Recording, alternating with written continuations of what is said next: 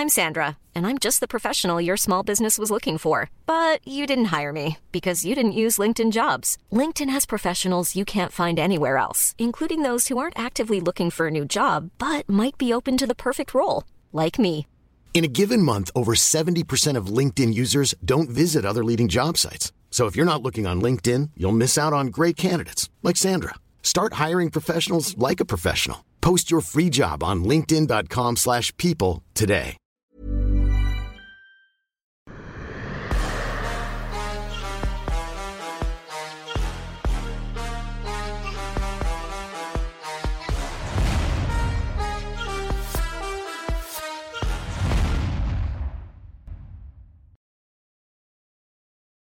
Bonjour à toutes et à tous, bienvenue dans King Energy, bonjour le King. Bonjour Guillaume, comment vas-tu ce matin?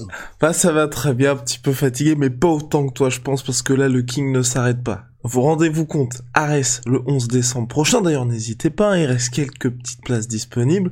Ensuite il y a Cyril Gann, et puis ensuite les échéances se poursuivront, parce qu'il a teasé la semaine dernière quelques événements pour 2022 et 2023, bah là le calendrier sera surchargé avec quasiment 2 Ares par mois quand même.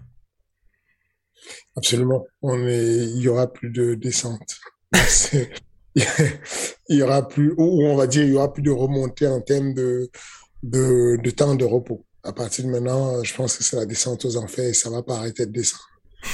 Dans le sens où on va mettre quelque chose de bien pour le 11 décembre là. Sur Ares, donc ça nécessite pas mal de boulot. Et ensuite, il y aura en parallèle de ça, on est en train de préparer le 22 janvier de manière très sérieuse, même s'il y a du tapage hors salle d'entraînement, mais en réalité, dans la réalité, à l'intérieur de la salle d'entraînement, on bosse comme des fous furieux pour le 22 janvier. Et puis ensuite, ça va salement enchaîner. C'est-à-dire que on a déjà fini la phase 4 d'Ares 3, Ares 4, et ça va pas arrêter jusqu'à la fin de l'année où il y aura quasiment tous les mois. Ça veut dire qu'on bosse à flux tendu. Et donc, voilà, ça fait que c'est assez chargé quand même. Il n'en peut plus. Alors donc, cette semaine, il n'y avait pas d'UFC. On va parler un petit peu des sujets du moment, bien évidemment, qui sont assez nombreux, comme à chaque fois, sur la planète MMA. Et Fernand va directement répondre à vos questions aussi. Donc là, déjà, il y a l'officialisation de Dariush contre Islam Makhachev. Est-ce que toi, c'est un combat qui t'intéresse ou tu dis déjà perdu d'avance finalement pour Beneil Dariush? Non, on peut pas dire ça. Il y a de fortes chances, de très très fortes chances qu'il perde le combat. Mais sait-on jamais. Il a une bonne patate et puis c'est toujours intéressant, c'est souvent intriguant ce genre de combat. Je ne vois pas Dariush finaliser Makhachev, donc je ne sais pas comment il va le battre. En soumission, c'est pas possible. Il a un très bon sol, Dariush, mais je ne le vois pas finaliser Makhachev. Je pense que même si il réussissait à placer des soumissions, Makhachev s'en sortirait. Debout, je vois Makhachev le battre Dariush en boxe, malgré la puissance qu'il a Dariush. Je pense que Makhachev au-dessus. C'est un combat intriguant. C'est intéressant. C'est quoi la team de Dariush avec le Brésilien Cordeiro? C'est quoi la team déjà? Oui. Rafael Cordeiro. Oui. Bah voilà, je sais que c'est une très bonne team où il y a une vraie analyse du game plan, il y a une compréhension du MMA. J'espère qu'ils vont faire un bon taf. C'est la même team que l'Italien Vettori. Kings MMA, voilà. Kings MMA. Donc Kings MMA versus A.K.A. Ça t'embête pas d'ailleurs qu'ils appelaient ça Kings MMA? Je te fous le malin. mais non, pourquoi tu veux que ça m'embête? C'est toi qui cultive la rumeur selon laquelle je me serais surnommé King, c'est ça? Pas du tout. Franchement, c'est pas correct, ne vote pas, tu vois, c'est pas correct. Non, d'ailleurs, en plus, on l'avait dit dans un podcast, l'origine l'origine du King, c'est qu'avant, tes élèves t'appelaient tonton, ensuite ils se sont mis à t'appeler King, et voilà, puis petit à petit, ça a fait son nid. C'est ça. Et jamais de la vie, je me suis dit, oh, je me proclame le king, je suis le king. Non, c'est pas ça. Donc, du coup, Kings MMA, ça existait très, très longtemps avant ce surnom de king. Et non, Rafael Cordeiro, très bon entraîneur. Il a été coach de l'année déjà plusieurs fois. Il pourrait faire quelque chose de surprenant, ça m'étonnerait, parce que après avoir été le coach, Khabib est l'un des meilleurs coachs sur la planète Terre. Oh. Donc, gros match. Et pour toi, justement, Khabib, ce qui fait que c'est un grand coach, est-ce qu'il y a une grosse partie de ses accomplissements sportifs à la manière, un peu, tu vois, de Zinedine Zidane, où en soi, c'est peut-être pas le meilleur tacticien, mais il apporte quelque chose, une confiance, quelque chose de presque imperceptible, qui fait que finalement, ses élèves, ils se sentent portés en étant accompagnés par Khabib Nurmagomedov? C'est possible, mais ce n'est pas que ça, c'est impossible. Okay. Tu ne peux pas avoir autant de bons résultats juste basés sur l'effet placebo. Mm. Placebo a ses limites. J'ai des élèves qui croient salement en moi, mais il y a des combats où je vais aller, ça va rien changer, on va perdre le combat. Ça se saurait si je pouvais faire gagner tous les combats. La réalité nous rattrape toujours. C'est sûr que c'est très important la motivation, c'est très important l'état d'esprit dans lequel il va en combat en se disant j'ai un gladiateur à mes côtés, j'ai un coach de renommée à mes côtés, ça peut aider, on l'a vu hein, avec c'est un grand nom du MMA, c'est un grand coach du MMA, mais non, ça fait pas tout. Je pense sincèrement que Khabib a une lecture du coaching très très pointue. Je suis persuadé qu'il sait de quoi il parle et que moi je vous parle pas de la lecture du compétiteur. Quand je dis il sait de quoi il parle, je vous parle pas du compétiteur qui a compris le MMA. Ça, c'est trop deux choses complètement différentes. Je vous parle du coach qui a compris la méthodologie, comment transmettre, la didactique, qui met des process en place pour faire comprendre ce qu'il veut faire comprendre. Je pense que même s'il est très jeune dans son rôle de coach, ça va être l'un des coachs qui va marquer l'histoire. Wow. Wow. Et toi, à la différence de Khabib Nurmagomedov, tu n'as pas été champion de l'UFC quand tu étais combattant, et pourtant tu es devenu un excellent coach, l'un des tout meilleurs au monde. Selon toi, quels sont les éléments pour bien réussir cette passerelle, justement? Parce qu'il y en a pas mal, hein, des combattants qui passent à coach et qui n'ont pas un succès énormissime. C'est vraiment gentil. Bah arrête, mais tu le sais. Arrête. Faut mieux que je ne le sache pas. D'ailleurs... Faut mieux que je ne le sache pas.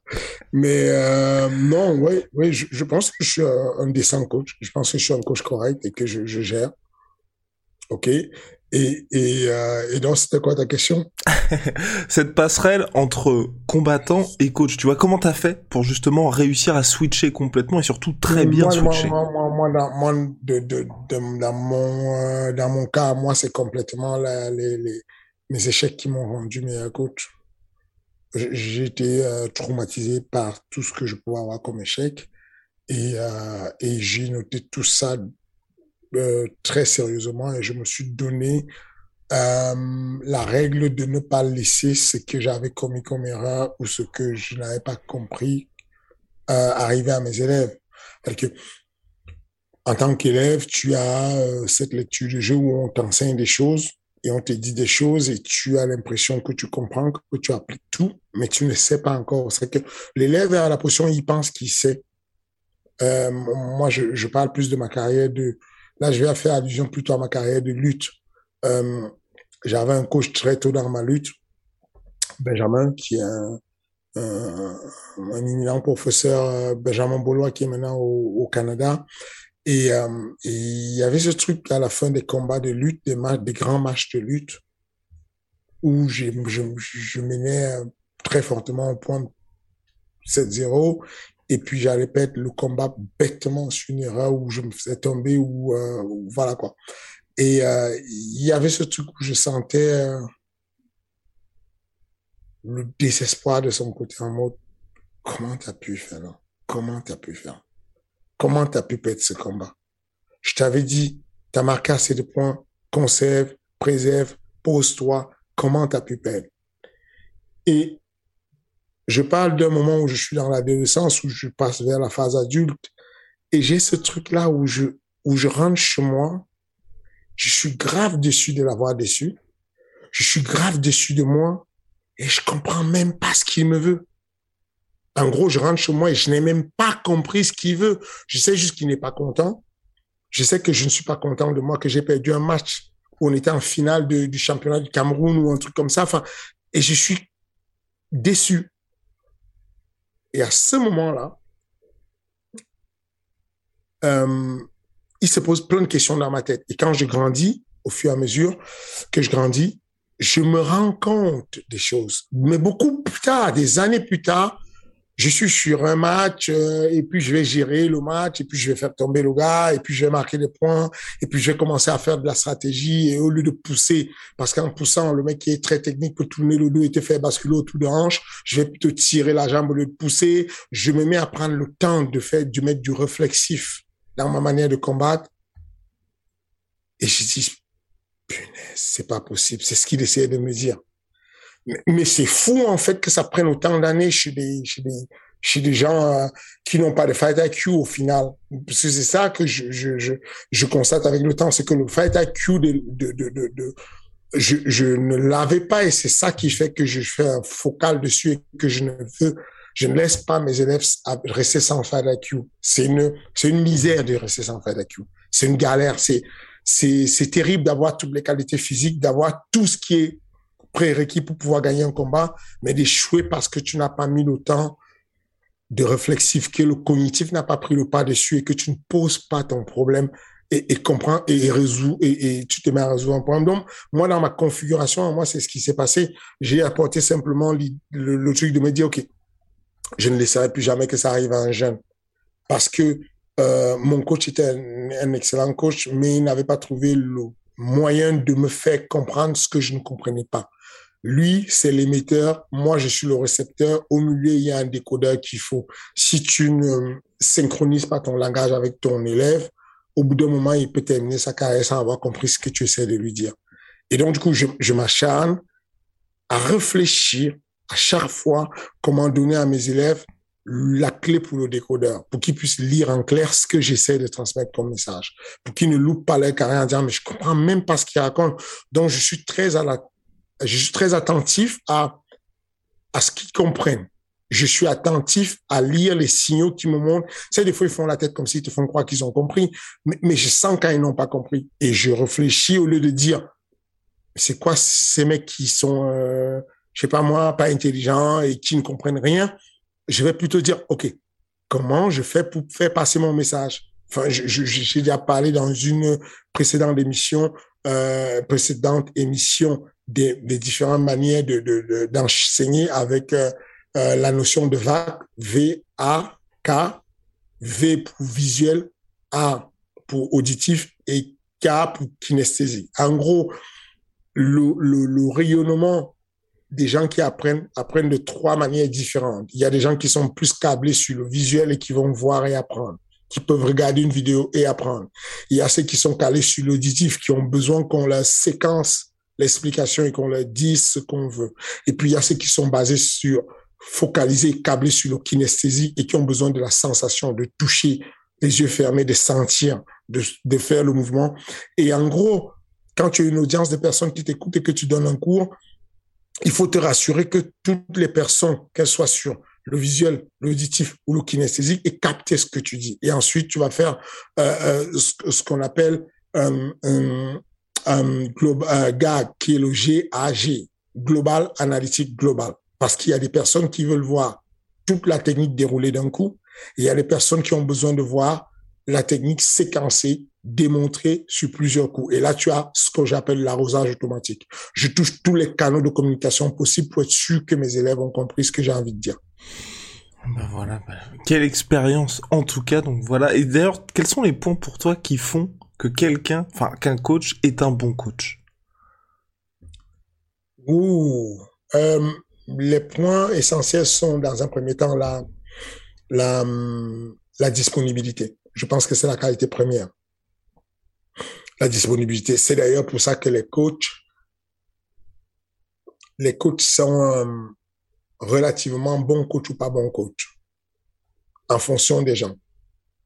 Alors que pendant que je parle là, il y a des gens qui m'écoutent de l'autre côté de l'écran et qui se souviennent que je suis un très bon coach pour eux parce que j'étais extrêmement disponible.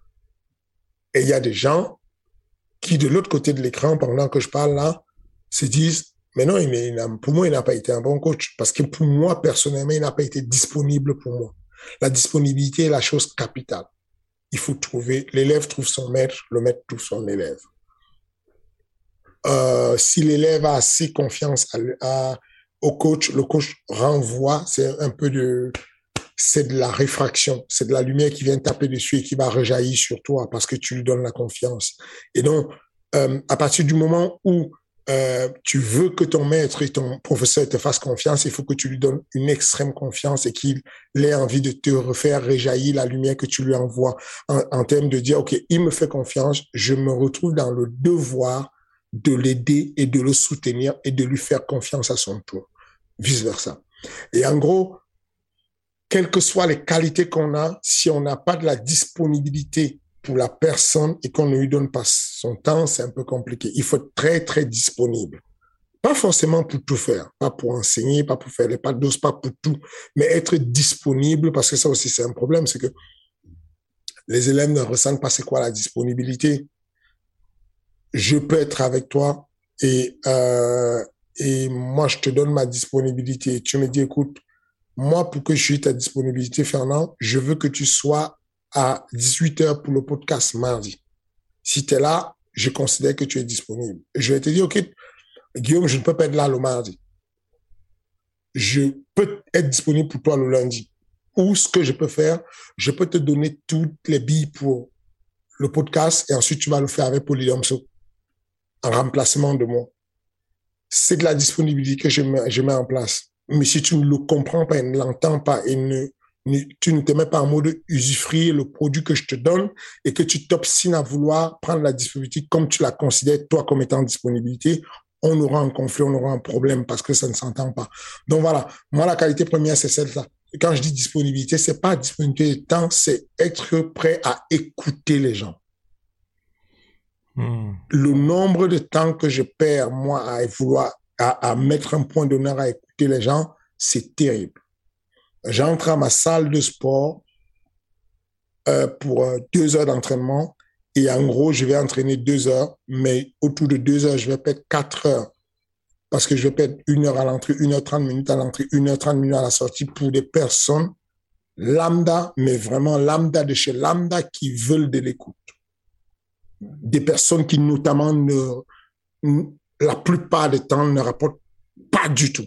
Mais il faut de l'altruisme, il faut pouvoir se dire, OK, lui, je le vois là, donc je suis ici, je suis en train de parler avec toi, Guillaume, et je sens dans mon champ visuel qu'il y a un jeune homme qui est quelque part là et qui traîne. Je sens qu'il y a un monsieur là-bas qui traîne, et je sens qu'il m'attend de moi. Je converse avec toi, mais je sais que je vais devoir enchaîner plusieurs conversations. J'ai le choix de faire comme si je ne les ai pas vus, je trace mon chemin, ou j'ai le choix de dire, tu voulais me voir, tu avais besoin de quelque chose, et s'approche, oui, monsieur Lopez, je voulais vous voir parce que je suis venu à l'entraînement, c'est un peu compliqué. Moi, je ne peux pas payer ma cotisation pour la semaine prochaine. Mais est-ce que vous pouvez faire quelque chose? Et donc, je vais prendre le temps de comprendre sa situation, éventuellement de me retourner vers mon collègue Jonathan pour lui dire « Laisse-le s'entraîner, s'il te plaît. C'est pas bien grave, laisse-le s'entraîner. » Je vais voir un monsieur qui pense que son fils est un génie du MMA et qui veut absolument me faire comprendre ça en me disant « Excusez-moi, ça fait 3 fois que je viens vous chercher, j'ai besoin de vous parler et tout. Mon fils est doué, je pense qu'il a quelque chose de spécial. Je vais faire qu'il arrête les études, je vais le mettre au MMA. Est-ce que vous pouvez m'aider dans ce sens ?» Voilà tous les process, en fait, par lesquels on peut passer. Et moi, j'aime beaucoup la qualité disponibilité. Disponibilité pour écouter les gens, disponibilité pour, voilà. Et ceux qui n'ont pas souvent l'écoute, ne blâmez pas directement le coach en disant, il ne m'écoute pas. Ça veut dire qu'il y a un truc qui fait que vous ne l'intéressez pas, le coach. Soit parce que vous n'y mettez pas du vôtre. Moi, j'ai des élèves relativement bons, mais que je n'écoute pas, je calcule pas. Parce que je vois que c'est une perte de temps. Parce que quand tu lui parles, ça rentre là et ça sort de l'autre côté. Tu sens qu'il y aura rien au bout. Il va être bon, il va chauffer un peu la salle, il va faire le guignol, mais il va jamais percer. C'est comme ça, c'est statu quo, ça va pas bouger. Et donc, ces personnes-là, bon, elle te parle, bon, tu t'as déjà compris, tu fais le calcul et bah, tu vois là. Donc, ces personnes-là, quand vous sentez que vous êtes avec un coach et que le coach ne vous écoute pas beaucoup et que ne vous donne pas le temps, ce n'est pas toujours parce qu'il est un mauvais coach. C'est qu'au bout d'un moment, ce que vous lui renvoyez ne permet pas qu'il donne le temps. Il a tellement beaucoup de gens à qui il doit donner le temps, il va choisir les personnes qui vont considérer ce qu'il a à dire. S'il sent que vous n'écoutez pas ce qu'il a à vous dire, ça n'aura aucune importance pour lui de vous écouter derrière. Donc, où vous allez le voir et puis vous dire, OK, coach, est-ce qu'on peut discuter et voir comment j'ai pas amélioré ma position pour que j'ai un peu plus d'attention de toi, qu'on parle de mon projet sportif, ou vous vous séparez et vous allez voir un autre coach qui, pour le coup, aura peut-être une plus grande écoute pour vous. Mais en tout cas, voilà, pour moi, c'est capital. La disponibilité est bien entendu. Après, la connaissance de la méthodologie, de tout ce qui est d'avoir quand même des méthodes, d'avoir des process, de se remettre en question et surtout, d'accepter qu'on ait des jeunes à côté de soi qui soient sachants encore mieux que nous. C'est très important, c'est capital. Surtout si on a un coach qui veut faire de l'expansion. Il est capital de donner de l'ouverture à de nouveaux coachs. Il est capital de faire briller de nouveaux coachs. Il est fondamental que ça ne se repose pas sur vous, sinon vous allez craquer. Oui, parce que peut-être que là, pendant cette émission, là, il y a un coach qui veut justement faire de l'expansion. On en parlera peut-être une autre fois. Alors, poursuivons avec les questions. Chaque semaine, vous le savez, vous pouvez poser vos questions à Fernand Lopez. Ça se passe dans l'espace commentaire. On en sélectionne quelques-unes et puis il les répond, comme vous le savez, avec exhaustivité. Donc, question de Noobs 21. Question pour Fernand, comment les coachs et athlètes gèrent la récupération physique entre les rounds, des techniques de respiration ou une manière de s'hydrater de manière optimale? Alors,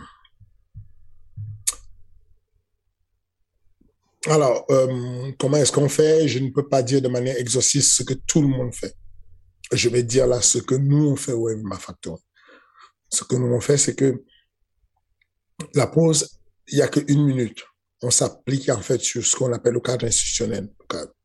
Le règlement dit qu'on a une minute de pause. Et dans la pause, il va falloir optimiser la réhydratation, le refroidissement et la remise, enfin l'organisation de la stratégie pour continuer la suite du combat, pour la suite du combat. Aujourd'hui, on a la chance, on ne s'occupe plus des blessures. Il y a quelques années, j'avais mis en place une espèce de formation coach et soin où on parlait de tout ça et on travaille beaucoup sur le cutman. De nos jours, le cutman devient, en tout cas pour les salles de sport, quelque chose de pas prépondérant. Pour les petites compétitions, oui, mais en général, même les compétitions au niveau national européen ont dorénavant des cutman. Il n'y a pas de compétition sans cutman. Sur Ares, on fait venir le cutman de l'UFC, les arbitres de l'UFC. Enfin, voilà, il y a du niveau. Maintenant, sur la minute de la pause, quand on arrive, il y a une espèce de décompte qu'on met en place. C'est fou parce que les connaissances prennent du temps à s'installer. Il y a encore quelques années, j'ai une vieille vidéo sur YouTube, mais une vieille vidéo, elle est datée de 10 ans, où je suis avec Sylvain Proutard et je fais une vidéo pour le coaching.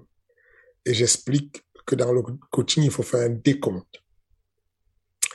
Et qu'on fait un décompte de 10 secondes pour laisser le temps à l'élève de pouvoir organiser sa respiration afin de boire. Parce que il arrive, il est en une situation qu'on appelle le chaos cardiaque. Le chaos cardiaque, c'est quelque chose où le cœur s'affole. Il y a une grosse accélération de battement du cœur, grosse amplitude respiratoire, grosse fréquence respiratoire. Et donc, du coup, ça empêche qu'on respire, qu'on puisse ingurgiter de l'eau proprement. Entre la sortie. Hiring for your small business? If you're not looking for professionals on LinkedIn, you're looking in the wrong place. That's like looking for your car keys in a fish tank. LinkedIn helps you hire professionals you can't find anywhere else, even those who aren't actively searching for a new job but might be open to the perfect role. In a given month, over 70% of LinkedIn users don't even visit other leading job sites. So start looking in the right place. With LinkedIn, you can hire professionals like a professional. Post your free job on linkedin.com/people today. Les entrées des gaz. Et donc, faire un décompte fait que le gars peut faire ce qu'on appelle la cohérence cardiaque. Cohérence cardiaque, c'est quoi? C'est simplement d'inspirer profondément, d'expirer profondément en essayant de contrôler ce chaos cardiaque qui se passe. C'est une méthode utilisée par les pilotes de chasse, c'est une méthode utilisée par des tireurs d'élite pour avoir le plus grand calme possible et retourner vraiment en homéostasie totale. Et donc, on fait le décompte. Le head coach, à la fin du décompte, donne de l'eau. Mais il a commencé déjà à parler. Il donne ces quelques consignes principales. Le principe est toujours le suivant. On fait la théorie du sandwich. Première partie de consignes qu'on donne, c'est la première tranche de pain. C'est tout ce que l'élève a fait de bien. On trouvera toujours ce qu'il a pu faire de bien. Même si le mec a fui tout le combat et a merdé et il n'a pas pu boxer, on va lui dire, c'est bien, tu cours très bien. Il y a toujours ce truc-là à mettre en place. Des fois, les coachs se disent, à l'écoute, mais qu'est-ce qu'il raconte? Pourquoi il lui dit c'est bien? Non, le coach ne lui dit pas que c'est bien de manière totale. Il lui dit simplement, c'est bien pour l'ouvrir à la discussion. Un être humain est automatiquement fermé à la discussion à partir du moment où on démarre le discours avec quelque chose de très négatif. Donc, trouver quelque chose qui soit vrai, qui soit authentique pour dire, sur les quelques premières secondes, quelque chose de positif, première tranche de pain. Ensuite, on met la garniture.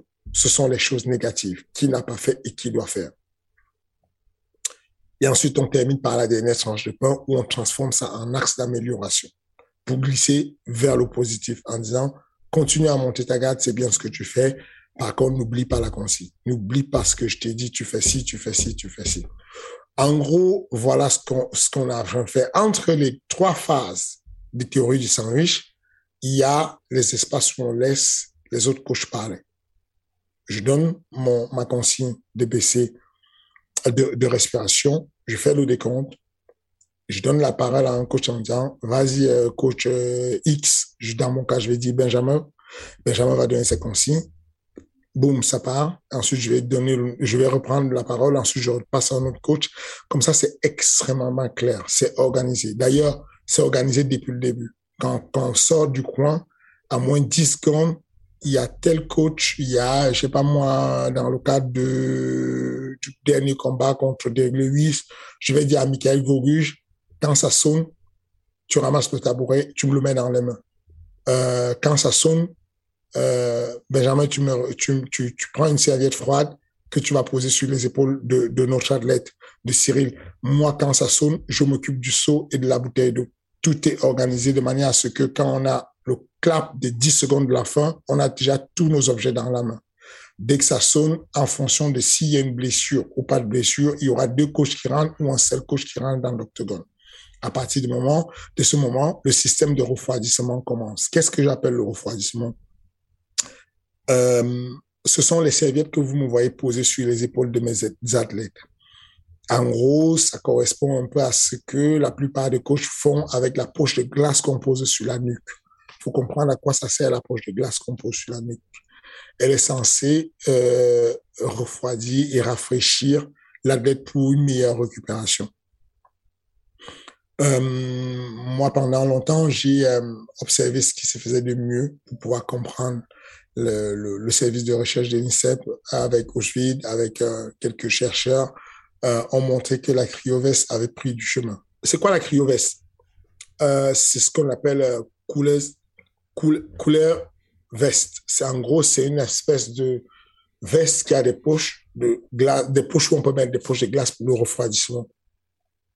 Et avec cette veste-là, on sait que on réduit considérablement la température et qu'on permet au corps humain de préserver l'énergie. En gros, pour qu'il y ait de la thermorégulation, pour que le corps humain régule la température et la baisse la température quand elle est très forte, parce qu'on est, quand on est fatigué, qu'on est en gros effort, il y a quand même une température du corps.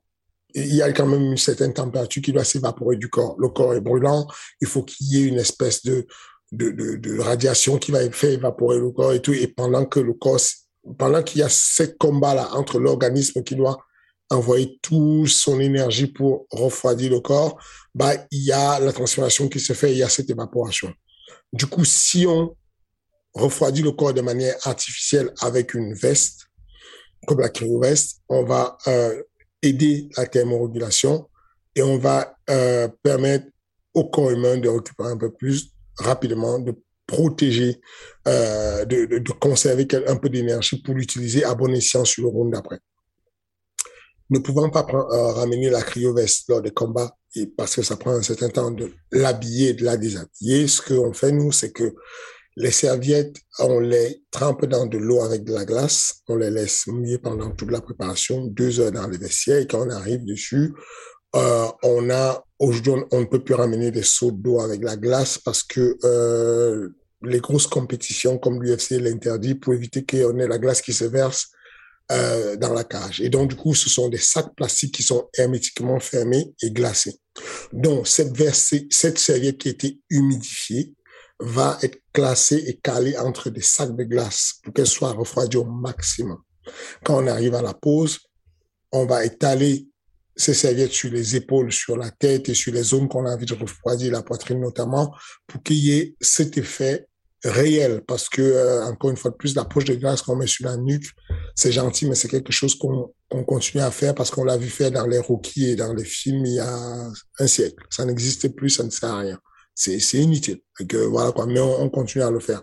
L'idée, c'est vraiment de comprendre pourquoi on le fait et comment on le fait. Et donc, du coup, nous, on préfère ce truc-là, d'apporter des serviettes qui sont archi froides, qui vont rester dans un seau avec de la glace entre les rondes, et à chaque fois qu'on sort et qu'on va voir notre athlète, on les ressort les serviettes, on refroidit avec, et pendant ce temps, on se passe la parole pour lui donner les consignes avec la méthode du sandwich, et puis voilà, finalement, c'est exactement ça, c'est ce peu de temps qui se passe en 1 minute, ça va très très vite la minute de pause, et surtout, ce qu'il faut sur la minute de pause, sur la récupération, c'est le type de consigne qui va être efficace.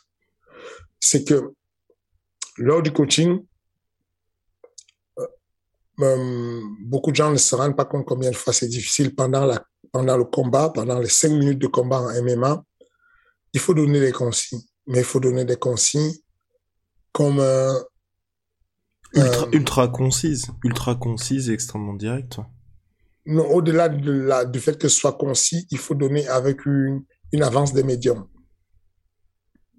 En gros, ça ne sert à rien que je te dise « Monte la garde, attention, tu vas être frappé.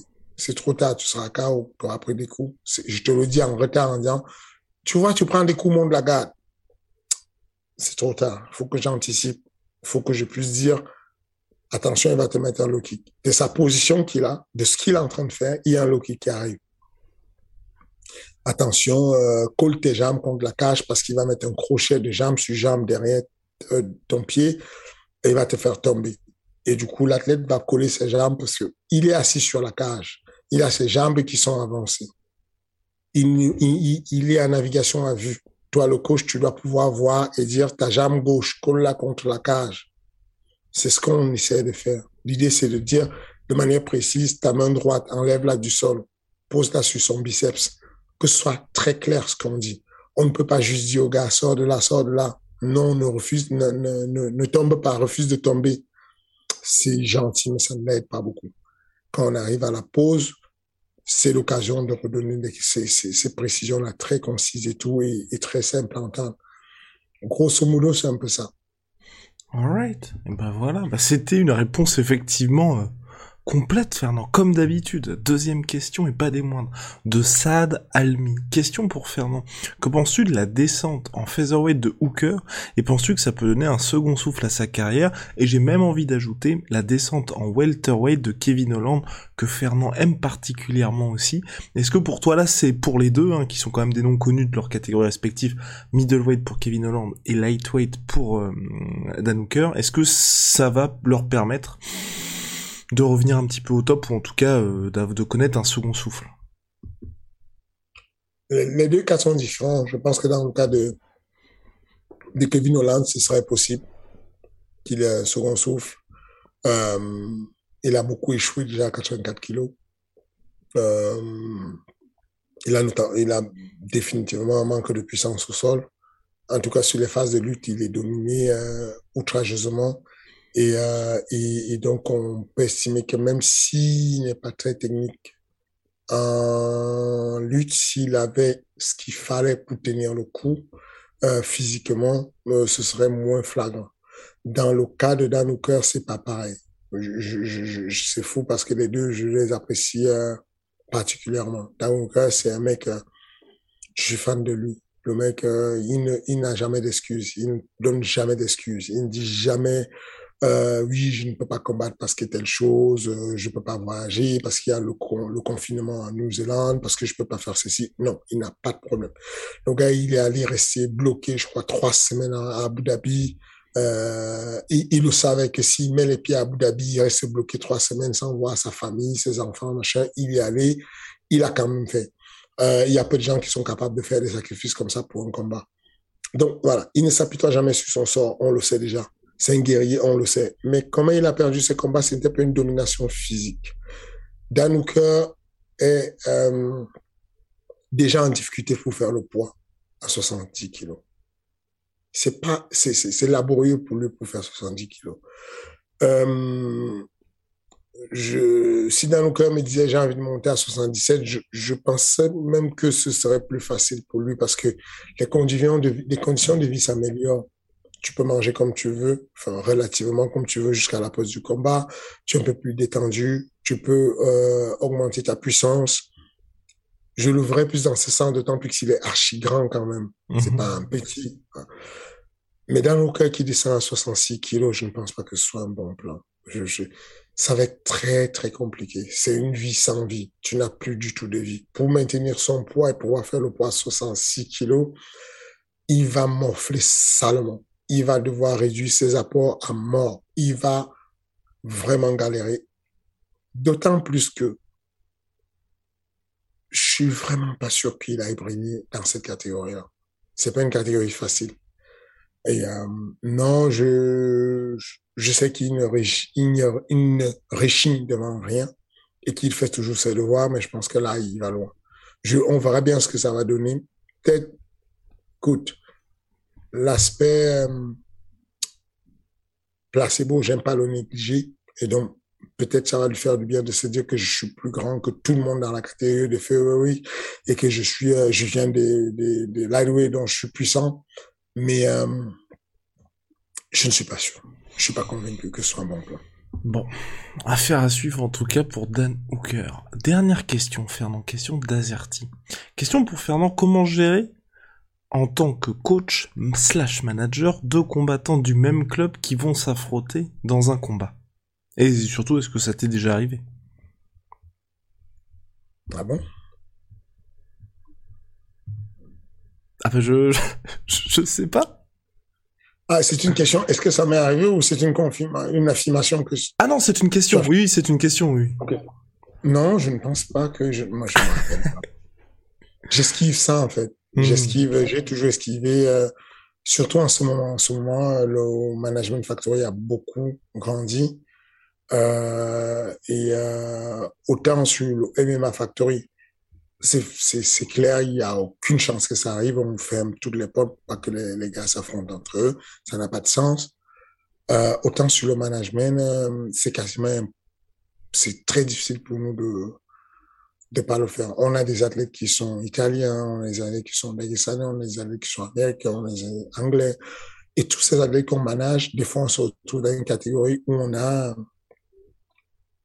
concrètement 70 kilos aujourd'hui. Sur le Management Factory, on a quasiment les meilleurs 70 en Europe, mais on sait pas comment les faire, comment les amener à s'affronter, c'est quasiment impossible, dans le sens où il y a un très grand risque d'instabilité et de déséquilibre de l'écosystème à partir du moment où tu fais affronter 2 gars de ta team. De manière inexorable, il y aura un mécontent. Celui qui perdra va t'en vouloir et dira qu'il a perdu parce que tu as laissé le combat se faire et parce que tu as choisi un camp. Donc, c'est quelque chose que j'évite au max. C'est pas possible de... L'équilibre dans l'écosystème est importante. Et dès que tu te mets à... Donc voilà, je refuse systématiquement des personnes qui sont sous contrat avec le Management Factory d'affronter d'autres personnes du Management Factory. Dans le cas de Ali, par exemple,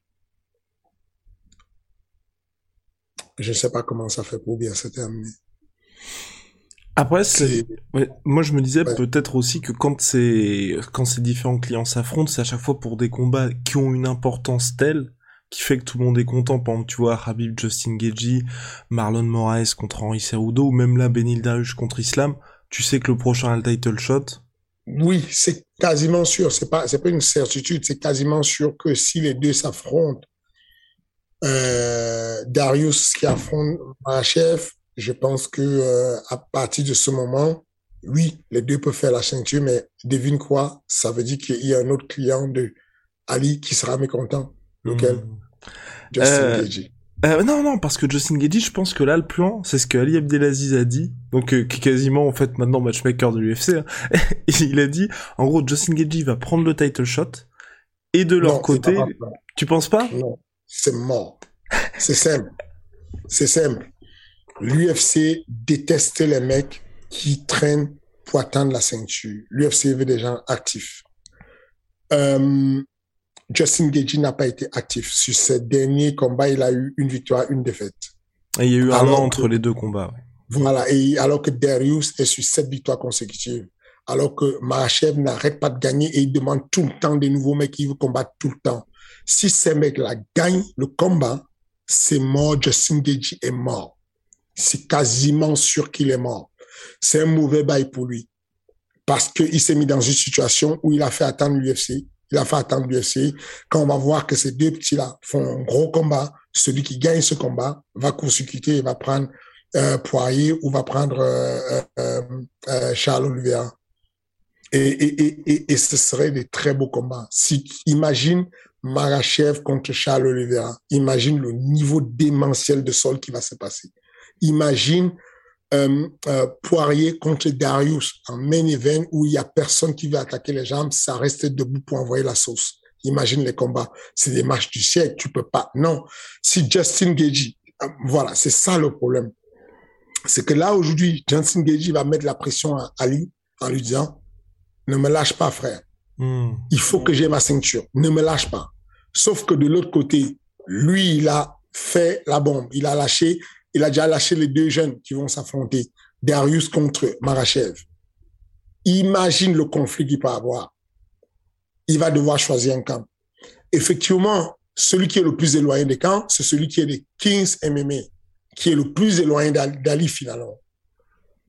Donc, lui va dire, OK, d'accord, c'est comme ça que ça se passe dans ton management.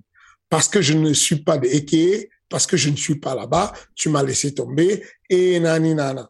C'est tellement une usine à gaz. C'est tellement compliqué de faire affronter les gars de sa team.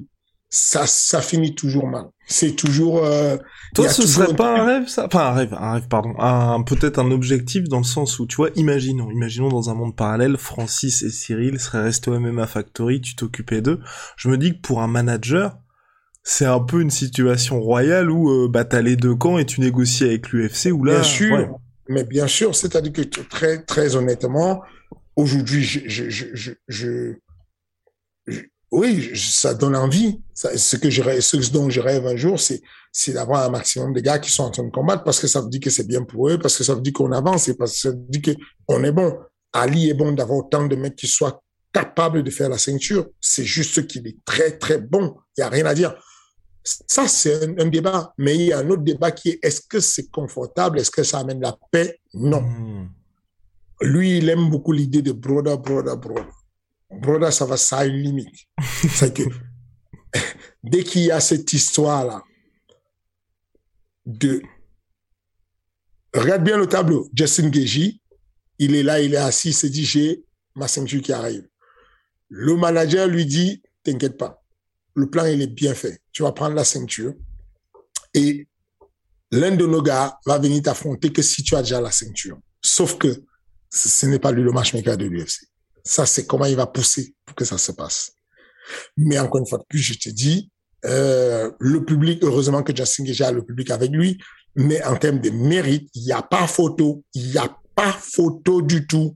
Dariush et Makhachev sont loin, loin, loin en avance. Et je te dis encore que rien que si tu prends Makhachev qui gagne le combat contre Dariush, encore si Dariush gagne le combat, Ali n'aura pas du mal à lui dire « Bon, vas-y, attends un peu. C'est pas bien grave. » Mais dire à Makhachev d'attendre, c'est dire à Khabib d'attendre. Dis à Khabib d'attendre parce que tu veux faire passer Justin Gaethje, pétage de plomb. Donc, c'est un peu tendu quand même, tu vois. Encore une fois de plus, c'est le rêve de tout manager parce que de toutes les façons, on est en train de parler. Moi, la dernière fois, on était avec Nassourdine Ayon et il y avait le combat de je ne sais plus qui combattait, c'était Ousmane Camaro qui combattait contre Colby. Voilà, et puis on avait Ali qui était là et qui est en train de qui est revenu après à la fin de la pesée de tout quand il était tout seul, Vicente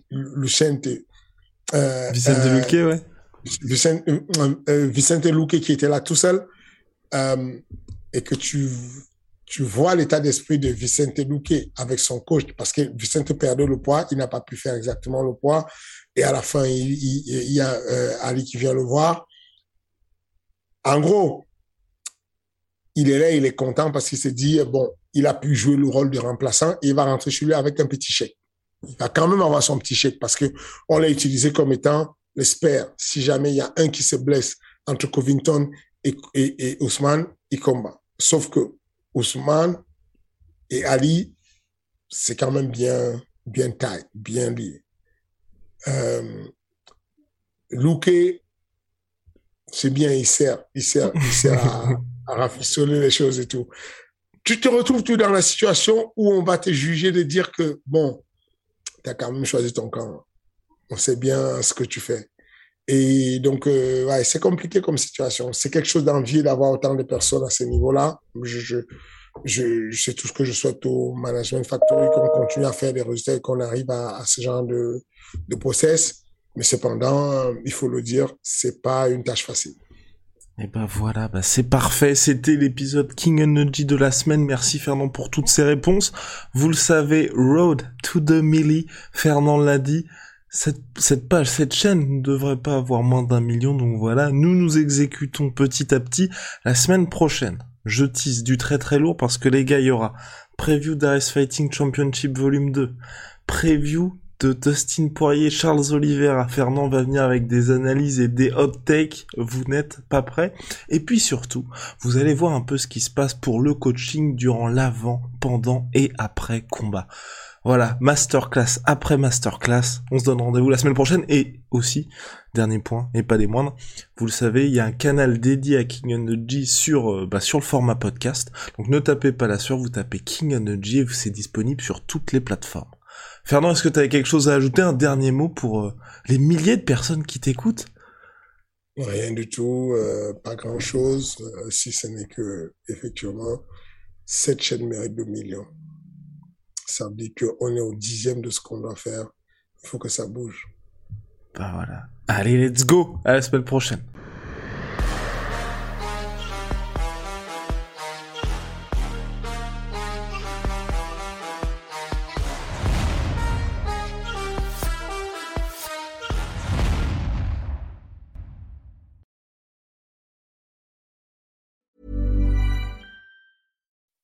When you make decisions for your company, you look for the no-brainers. If you have a lot of mailing to do, Stamps.com is the ultimate no-brainer. Use the Stamps.com mobile app to mail everything you need to keep your business running with up to 89% off USPS and UPS. Make the same no-brainer decision as over 1 million other businesses with Stamps.com. Use code PROGRAM for a special offer. That's Stamps.com, code PROGRAM.